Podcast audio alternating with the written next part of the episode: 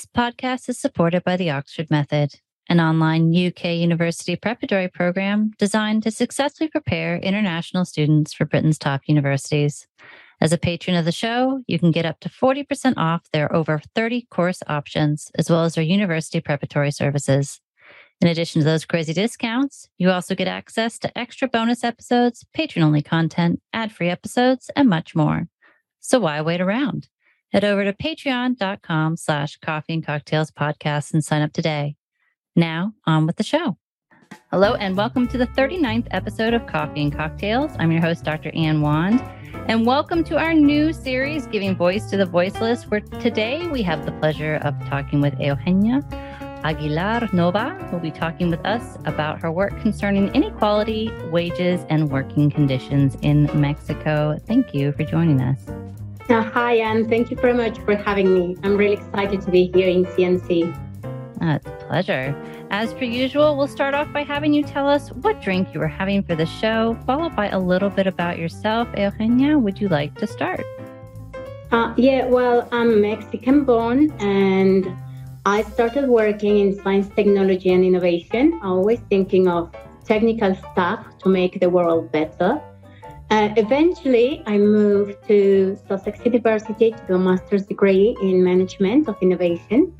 And funnily enough, I ended up working on entrepreneurship and development. And um, this took me around the Middle East and Africa and eventually I came back to my country where I thought I could do some work, especially in the South. Um, throughout my years in England, I tried to uh, explain to people how Mexico, although it's a high middle income country, had different realities, really. But I didn't manage to portray or really explain what was happening. And, and now I understand because I came back to my country uh, trying to apply all the knowledge I had about development and innovation and how this can drive society. And I just came to realize that I didn't know my own country myself. Mm. Yeah. Interesting. So, what led you initially to wanting to raise awareness about the inequality in Mexico? I know that you said you were born in Oaxaca, but then you came back and one of the things we talked about um, previous discussions was there's this perception of of the poverty levels and the issues with regards to you know drug issues and uh, slave trade, et cetera, and and people going missing. You'd mentioned that there were a lot of issues, and I think in talking to you, I'd heard these stories, but a lot of times I always thought it was a bit of um, an exaggeration, or maybe um, you know stories to kind of prevent some people from going to certain places um, could you tell us a bit about the area where you lived and and kind of how that led to the research and work that you're doing now okay so um, well when i came back to mexico i didn't come to oaxaca which is in the southern part of mexico and historically is one of the three of the three most impoverished states of the country. Mm. So I didn't come here and I didn't grow up here either. I grew up in, in the center of the country. And that's where I went back. I went back to Mexico City and started to work. And while I was working, I was reminded of many things. First of all, the working conditions. Like you have to work Monday to Saturday, eight hours every day. And um, and I knew that because I had worked before in Mexico, but I'd been abroad for 12 years in Europe. And well, Europe is like uh, the heaven of working conditions in comparison to the rest week. of the world. Yeah. On yeah. paper, by the way, on paper. I don't know why mean, someone would quit that to come back to, you know, to one of the places that I know we miss you. Six days holiday. oh my God. Yeah so anyway, I, I went to Mexico City. I was doing my work. I realized I had less freedom of time in how using my time and how this had an implication in progressing my career to have more time to, to develop, uh, to entertain yourself, to have family time, friends time. Eventually, what I decided to do was a social enterprise. And this social enterprise was a business I had in mind even before uh, going to Europe uh, about 15 years ago. And this was working with artisans from indigenous regions from Oaxaca, the place where I, I am from. And I had all these great ideas about development because I had worked in different um, projects worldwide. But this time I wasn't doing it in an institutionalized way. I was doing uh, like uh, individually. And this uh, led me to come to Oaxaca to develop and work uh, with the artisans. And 90% of them were, were women and to visit the places. So I started to get to know the place because before I used to travel to all the touristic places, which are beautiful and so easy to access. And then I started to go to roads that take forever for uh, 400 kilometers, I don't know, 250 miles. It takes you eight hours, right? So, um, and that's when I realized the, about the great difference. In Mexico City, I could realize because uh, some people cannot pay, well, the rent that I used to pay are kind of two salaries of the average person. Uh, so I, I realized there was a lot of inequality and I kept on using the public transport, but that was painful, really painful. Um, it's uh, and well I, I won't get into that but i started to realize that although mexico city is one of the best places where to live in mexico there was a lot of inequality and after starting to visit places little towns and communities in oaxaca is when i came to realize the stark difference that there mm. um, i guess my interest to make it to make a, a long response short came from first of all living in living it under my own skin after coming mm. back and realizing the difference uh, between salaries wages and living standards that i myself was experiencing and then by the observation uh, the, of the city I think using public transport in, in equal places is a great uh, tool to actually realize what's mm. happening around. And visiting the communities, that was, I think, one of the strongest experiences for me. Hmm. No, definitely. Um, and I think you know one of the things that we talked about, and you gave me quite a lot of really interesting information, which will be available in the show notes on our website after after we post this um, is you talked about how there is a link between the inequality in Mexico and the history of the country, especially over the past 200 years. Could you tell us a little bit about that? Yes. Well, um, what happens with Mexico nowadays is um, is the 16th largest uh, economy in the world but it's the 12th most unequal in the world as well. And this, as you mentioned it, has a history. It is true that um, actually we are ha- we are seeing a trend on how living standards are dropping around the world in comparison to what happened in the past three decades. Hmm. Uh, ha- uh, so this is something that is happening in Mexico as well. The difference, I would say, lies in that Mexico has been unequal throughout uh, its entire life as an independent country. Okay, so uh, the, the war to gain independence lasted 21 years. So you can imagine a country after 21 years of war is totally ravaged and impoverished. Mm. And when was this? Could you let us know? Uh, yeah, 1821. Okay. uh, where is it? Yeah, 1821. Okay. Um, so after this, um, Mexico went into a lot of poverty. What happened during colonization is that there was extreme poverty, yes, but there was extreme poverty for a um, small number of people that were um, at the lowest um, socioeconomic ranking, let's say. Uh, let's remember that back then there was slavery. Mm. So, one of the first things that we managed to get as an independent country was the abolition of slavery. And that, in that sense, Mexico has been quite progressive country because mm. we managed to get like some of the best laws uh, passed through very early on. Uh, we're, we're not so good at enforcing them. Um, however, um, what happened is um, we had this mobility in the wages, and slavery was abolished, but the land was ravaged and impoverished. There weren't any kind of practical means as to make production happen.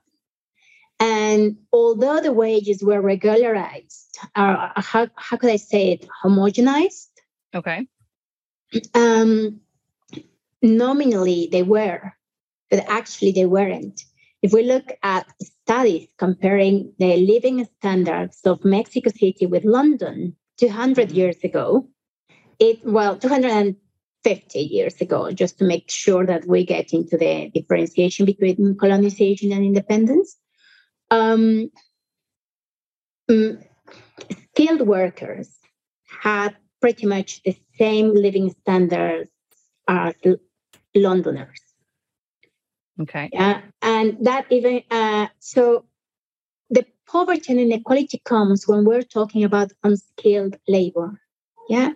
Okay. And when we go there, we see that although the wage is nominally raised, uh, in comparison to what a person could afford, like the basic basket, we call it, uh, for feeding themselves and getting uh, housing, it decreased. So the living standards were going down, down, down, down.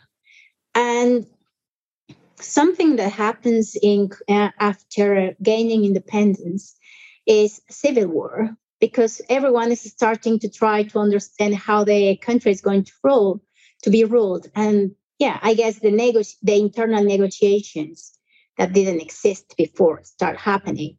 So mm-hmm. we have this civil war just 30 years after gaining independence. And this civil war lasted about 18 years as well. Wow. Intermittent, but it was quite long.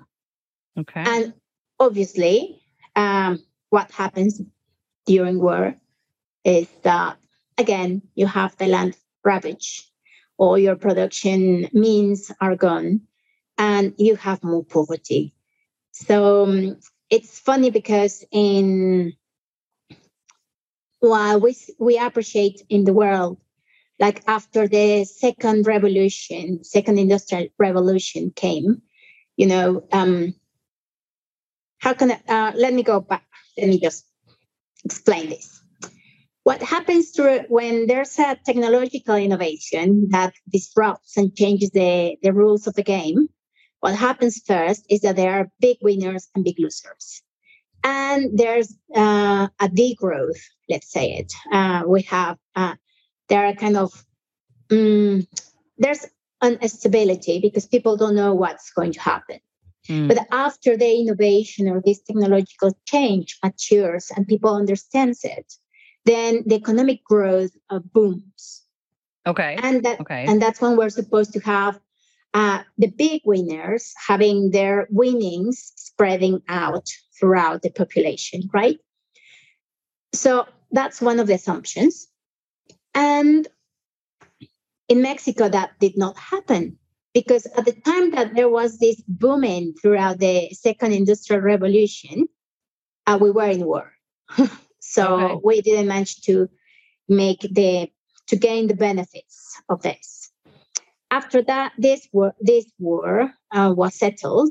Then we had war with France and with the US. And Mexico lost about mm, mm, half of its territory throughout those wars.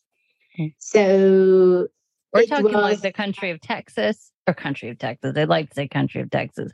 We're talking about parts of Texas, parts of California. Is that correct? Uh, yes, it's everything like from Arizona, even Nebraska. I mean, it's New Mexico. Kind of, yeah. Really.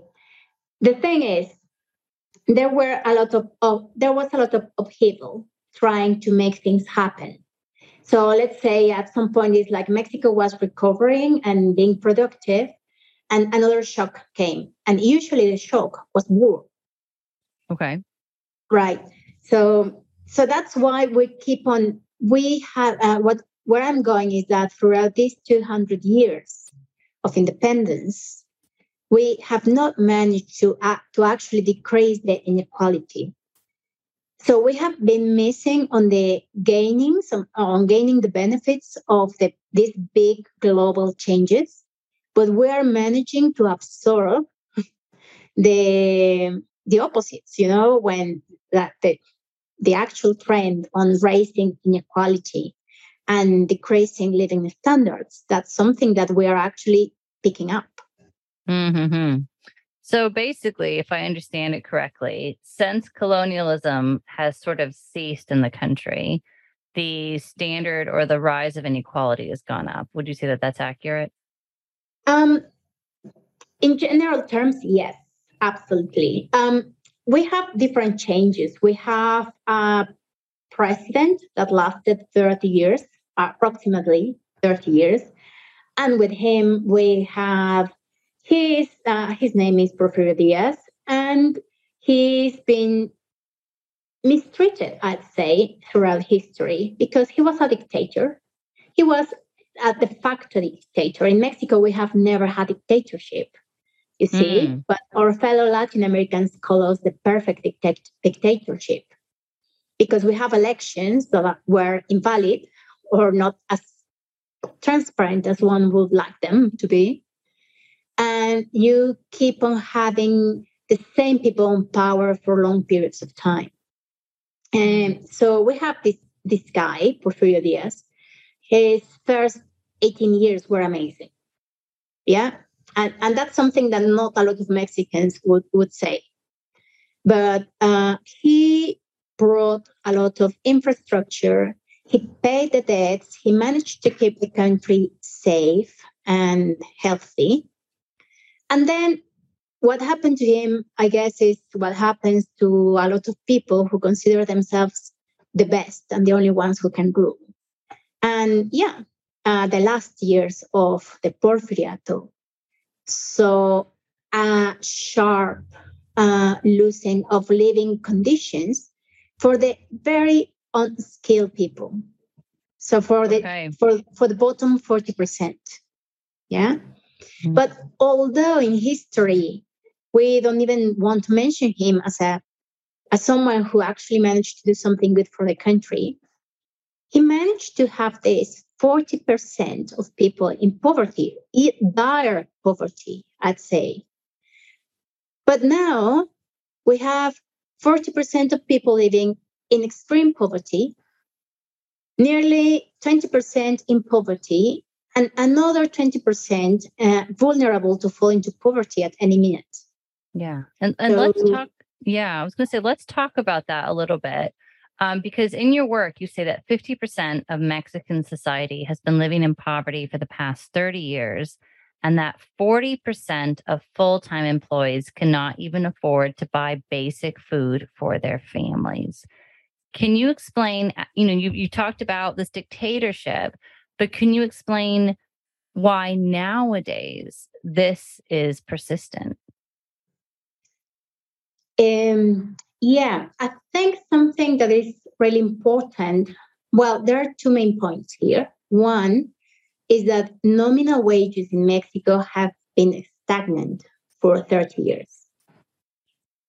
Um, as an as a personal anecdote, uh, when I left to to Europe, I was having uh, I don't know, um, let's say um, thousand pound salary. Okay. To make it easy. Uh, I left. I was away for 15 years. And when I came back, and I had 15 years of experience, and I had a master's degree, and I had so many things under my pocket in my career. they were offering me the same. Wow. Wow. Uh, so that was personal anecdote. So I started to research to try to understand what was happening. Mm. And I started to ask uh, friends, members of family, relatives, what was happening with them. And then it's like, oh wow, yeah, the, the salaries were stagnant. And that was just a personal appreciation. Then I turned into researchers, economics, economists were that actually were working on that. And effectively, that's what happened. 30 years of stagnation. The only way to go up the ladder was actually having an executive uh, position or a better of position. But as you may know, these positions are very few. So that's what is happening to the professional middle class. Then what? I wanted to know what was happening with the unskilled or bottom uh, people at the bottom of the ladder. And that's when I realized that wages have been stagnant. Actually, that's what has happened. Now, in Mexico, as well as in Latin America, uh, there's a lot of informality. Yeah, about 60% of the working force work informally. How many? You said 60%? Yeah, it's, yeah, that, that it's that high. It's that high. Wow. Uh, informality means that you don't have welfare, you don't have access to health systems, you don't have access, you don't have a secure household, uh, you know, and that you don't have means to retire. You need to keep working throughout your whole life because you are not going to have a way to stop working, you know. So what happens here is like if you go to the supermarket, we still have people that help you to pack your stuff. It's not because it's a necessary work, it's because the people who are there are 65. And that's the job they can do. And that's how they make money, like with the tips of people who give them something for packing up their groceries. You know, so wow. So this is on uh, informality. But first, we're talking about the wages, and then uh, the other point are working conditions. Why informality is so high? And I think part of it is because the working conditions are not are not helpful. First of all, you have to work six days a week, 48 hours, uh, eight hours every day. Yeah. And then you will have extra hours that, according to the law, you are supposed to, they are supposed to be optional. And if you take them, if, if a worker takes them, uh, they are going to be paid uh, three times the regular wage. That does not happen. As I, as a, and then also, it wasn't until five months ago that the law changed, but also in Mexico, we only had six days of holiday per year that meant one week because you had to work for six days a week. So you work a whole year and you get one week of holiday. That and that's changed. for everybody across the board, no matter what. If you're unskilled, you're middle income, everybody yeah. is the same. Yeah, for professionals, uh, informally, you have this kind of rule where you, instead of getting one week, you got two. And you could consider yourself extremely lucky. Uh, wow. So, so it changed, thankfully, five months ago. And now we have two weeks holiday uh, for across the board for everybody. Um, but first of all, is that Mexico is one of the countries where you have least women working. And why is this? Because there's not access to healthcare. There's no access to childcare. Uh, so if you don't have these things and you have children, you are unable to work 48 hours. Even less so if your boss is going to tell you, oh, you know, I need you to stay for three more hours. Yeah. So, so it's uh, it's a I think it's a very interesting dynamic about how you use your time and what the time allows you to do. you know, it's uh, it, it's it's a lot to process because um, you know, I think about you know, think about you know, single parents, you know, like how would you even how would you how would you even do that? You know, if there's no necessary like necessarily like any subsidies put in place. Um it, it does make me wonder in an economy where you do need able-bodied people, how how can how can this continue? How can this be a persistent way of living if it's essentially discouraging people from producing the next generation if there's no support systems put in place?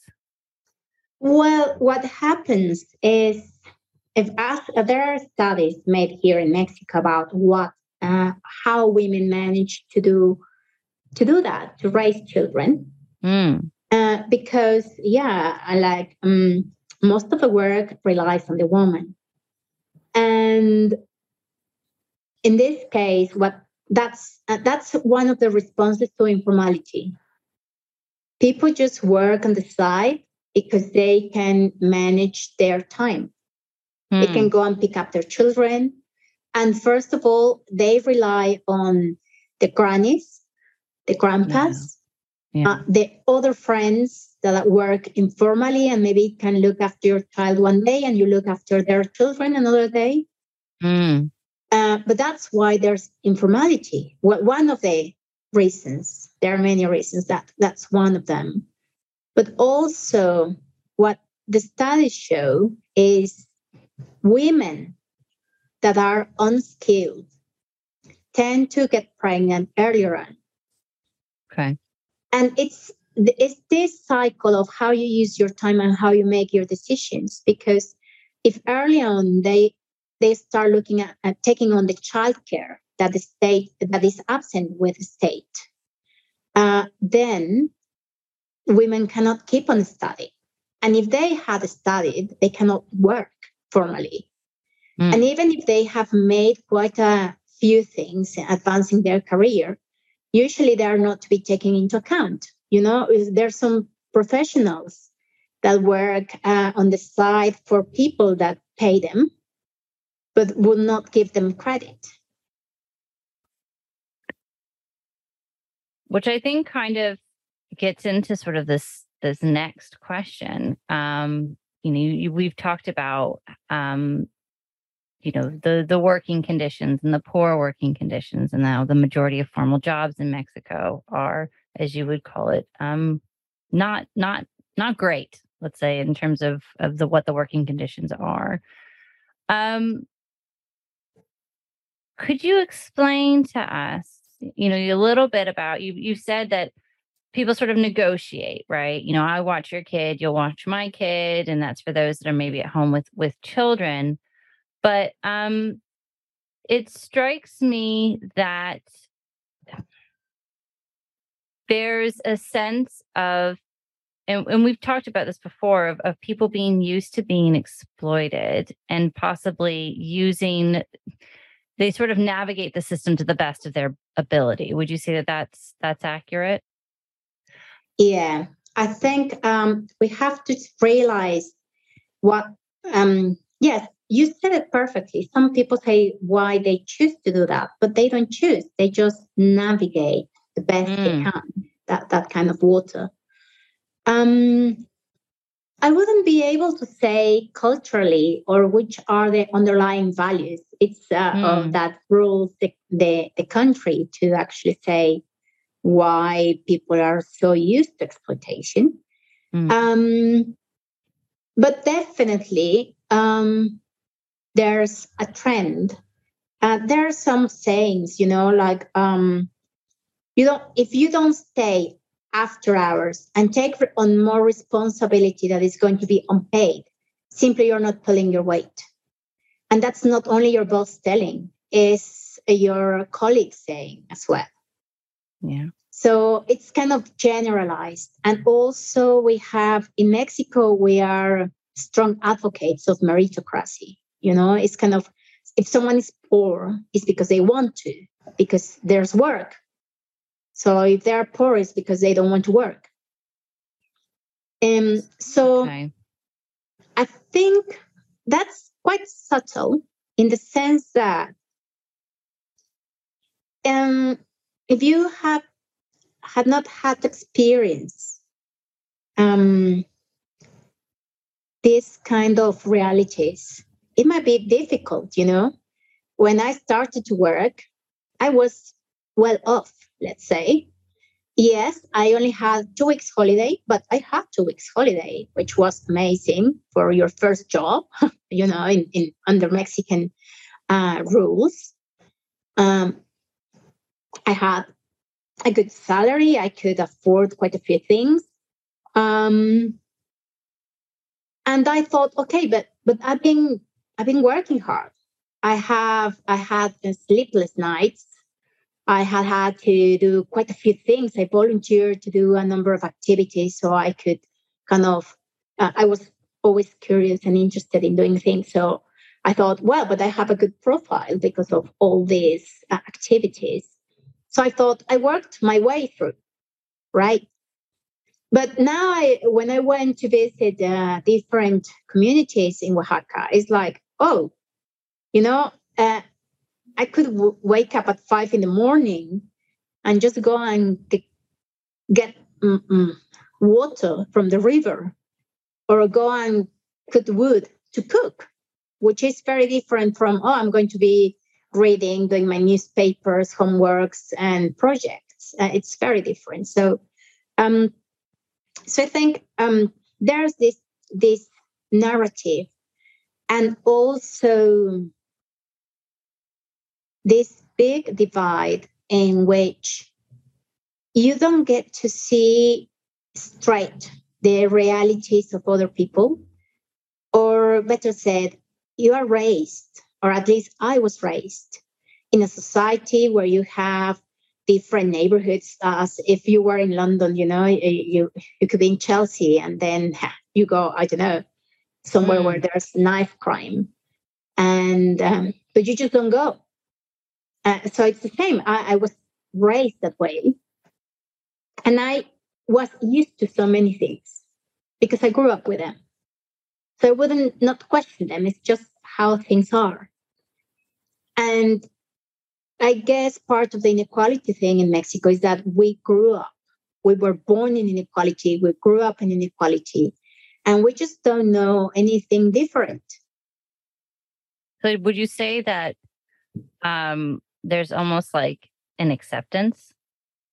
Uh, mm, yes, it's it's an accept, not an acceptance. It's more kind of an acceptance of the narrative that the uh, Mexico is an industrious country, is not a poor country, and therefore, if you want to work hard, you will be well.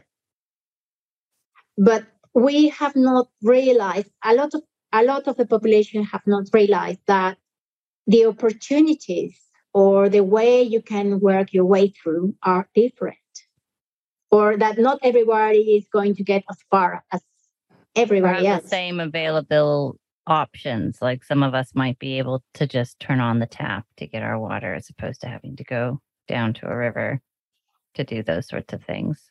Exactly. Just to give you a number, um, social mobility is this term that we used to see how much uh, children move on the econ- socioeconomic uh, ladder uh, um, in comparison to their parents.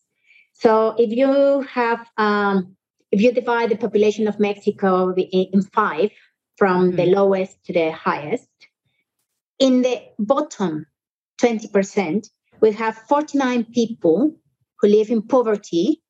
And from these 49 people who live in poverty, only 13 will be able to move from extremely poor to poor. So that's telling you kind of if you are born poor, you may end up living poor your entire life. And that's kind of kind of not only scandalous, but it's really worrying if we look at the amount of people who live in poverty now. Mm. Mm-hmm. Would you say that inequality in Mexico today is institutionalized? Absolutely. I, I, for yes, what I've just mentioned, I think there's kind of this um, assumed narrative that is not entirely correct.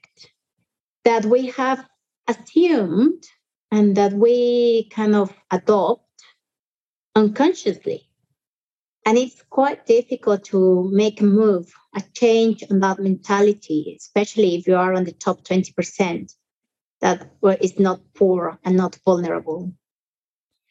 And then, of course, there's the middle class that that's this uh, small amount of people who manage to move from vulnerable to not vulnerable,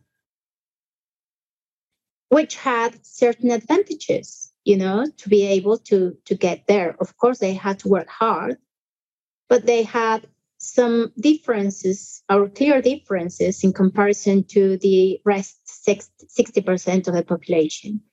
So there's this um, culturally ingrained narrative, as well as the system, that if the system is, uh, yes, we didn't get into that, but it's true.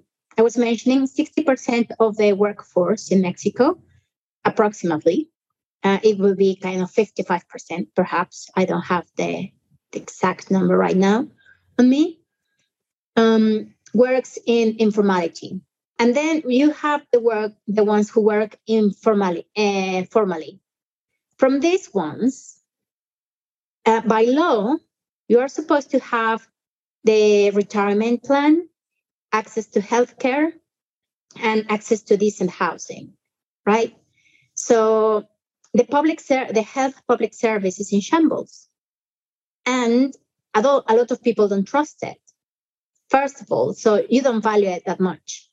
But then even if you value it there's a there's a big amount of employers who hire you and pay you but don't give you the social welfare which is housing retirement and health. So then how do you prepare for those things? Do you just have to create your own separate account and save up if you can even do that? If you are able to do that, of course you do that. And and that's that's what happens if you have if you are able to pay six minimum wages, uh, which is the equal to that for six minimum wages, you are able to retire and be, to have a well of retirement. But then imagine what type of person are you.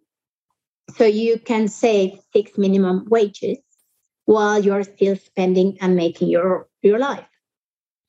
So it's pretty much inaccessible to most of pe- to most people um, but um, the other thing is how do you involve women how do mm. you hmm. involve women in the workforce mm. because uh, we are 50% of the population you know 50% of the population and we are one of the countries where uh, women activity in the workforce is quite low and this is precisely because childcare is not institutionalized so if you don't have support to look after children then you have to have uh, again the, econo- uh, the economic differential where you can afford for to pay for your for your children's care.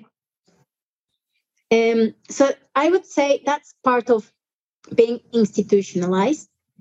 Apart from that, imagine if two parents are um, there's not there's not a lot of part timing in Mexico. Not a lot of part timing. So if a woman wants to work and to make enough money, so it's worth the the effort, has to do the 48 hours. Um, so how do you manage to have your children, you know, well looked after? There's so many women that are tried through this informal market of relatives and friends to look after each other's children. But how safe is that? Yeah. How how safe in the first place? How um, what kind of quality could you offer to these children yeah. in the development of their abilities and capacities? So I would say that these are kind of things that actually institutionalized inequality. It, it seems, from what you're telling me, it just seems quite cyclical. And and I think it sort of gets back into this idea of, you know, these are the cards we've been dealt. So how do we work our way around this to the best of our abilities so we can keep a roof over our head and keep our kids fed and safe and everything else? Um, well, there are quite a few things going on. If we're talking about stagnation of wages, then we have to talk about increasing wages. And mm. what uh, and that may seem obvious, but it's not that obvious because if you mm. increase wages, uh, the let's say the employers are going to lose on their uh, on their profit, right? So what's happening now? I don't know if you have heard about Isabel Weber. She's an economist uh, who is making the news uh, these days mm. because she has told she's been talking about greedflation, and she's saying that inflation has been looked at uh, has been studied in the wrong way because actually it's not the cost of labor or the cost of um, inputs that are making inflation happen but it's greedflation. It's just the greed for profit. It's kind of we're not going to lose anything on our profit, although we have a big, big profit. So it's kind of uh, let's say in a very gross way. If you are having a thousand percent profit, why wouldn't you be happy with 900% profit? Why do you have to uh, level up again the prices for the public if you get an increase of wages? So first of all, is I think is first when there's uh, when there's a stagnation of wages and the wages are not good enough for paying your basic food. Never mind housing, never mind clothing, never mind education, but mm. just food. You are working 48 hours a week and you cannot pay the food of your family. It's adamant. It's really important to raise wages. And the second thing is when you have this level of poverty, which is very high and it's historical, you don't break. Um, you know how things are path dependency. You go, you take a path, and then it's quite difficult to kind of change paths or to, mm. to you know.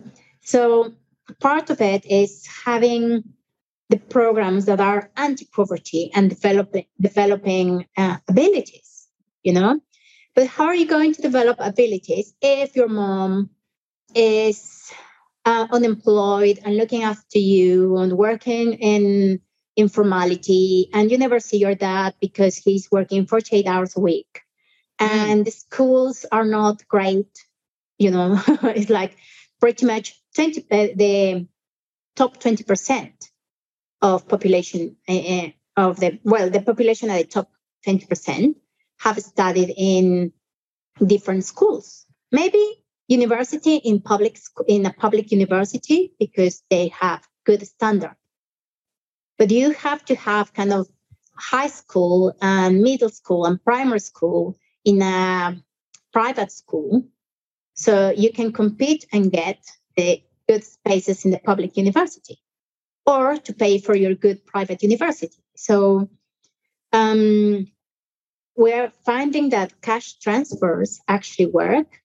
And in Mexico, uh, we have, uh, in the past four and a half years, we have had a massive increase in cash transfers. And this could sound like a good idea if you focalize and you really address them into the households that most need it. The problem is that although the increase has been amazing, really, uh, it's been huge. What is happening is that it's going to the households that are on the, uh, you know, not not the not the poorest ones, not the extreme poverty ones, not the poverty ones, but going to the vulnerable ones, mm-hmm. and sometimes even to the top twenty percent. So there's a real need to actually make uh, to focalize this uh, these cash transfers because it's an expensive um, um, it's an expensive public mechanism, and it's okay as long as it is an investment that is going to uh, have an effect on the people we really want to support. But if it's not doing that, then it's more than an investment. It could end up as an expenditure. And, and, as, and as an expenditure that is not going to have impact and mm-hmm. could just end up in, you know, and we don't know. we don't know where it goes. Or if, if you if your money doesn't, you know, doesn't do what you want it to do. Um, mm-hmm. So um, I don't um, know if that kind of response, uh, uh, and I and part of it as well, the support for women, support for women for childcare, to actually not be in Mexico is still very it's quite normal to receive questions such as Are you married? How old are you? Oh, you are in the age that you may want to have children. So those are all big red lights and big no nos because then even if you have a certain age and you don't want to have children yet, uh, you may not be offered the job because you are a woman in a in a in an age, age to have yeah. children. Yep. So yeah. yeah, if we want to have this 50% of the population going through the workforce and being productive and active and satisfied, yes, um, a lot of support for women. Absolutely. Um, if we could round this up with one final question. Um, you said to me some time ago that the Mexican government has a slogan, and that slogan is the poor first. What okay. steps should the Mexican government be taking, in your opinion, in order to follow through on that particular slogan? Well, I think, well, first of all, is um, what I mentioned uh, change in working conditions, as in working hours, and enforcing that people is uh, ensured with well being, with uh, housing, health uh, uh, access to health services, and re- retirement plans.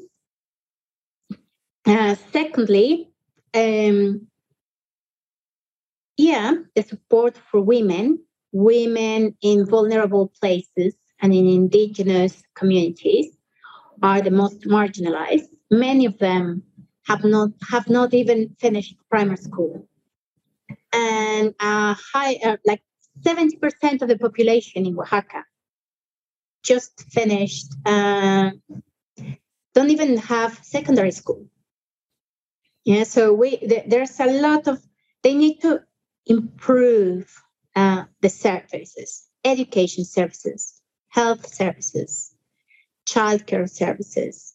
There's a lot of people that if they feel if they feel ill immediately, they fell into poverty they fall into poverty because if working, you cannot have savings, you stop working, and what happens to you? And then the cash transfers, as I mentioned, they have to be focalized.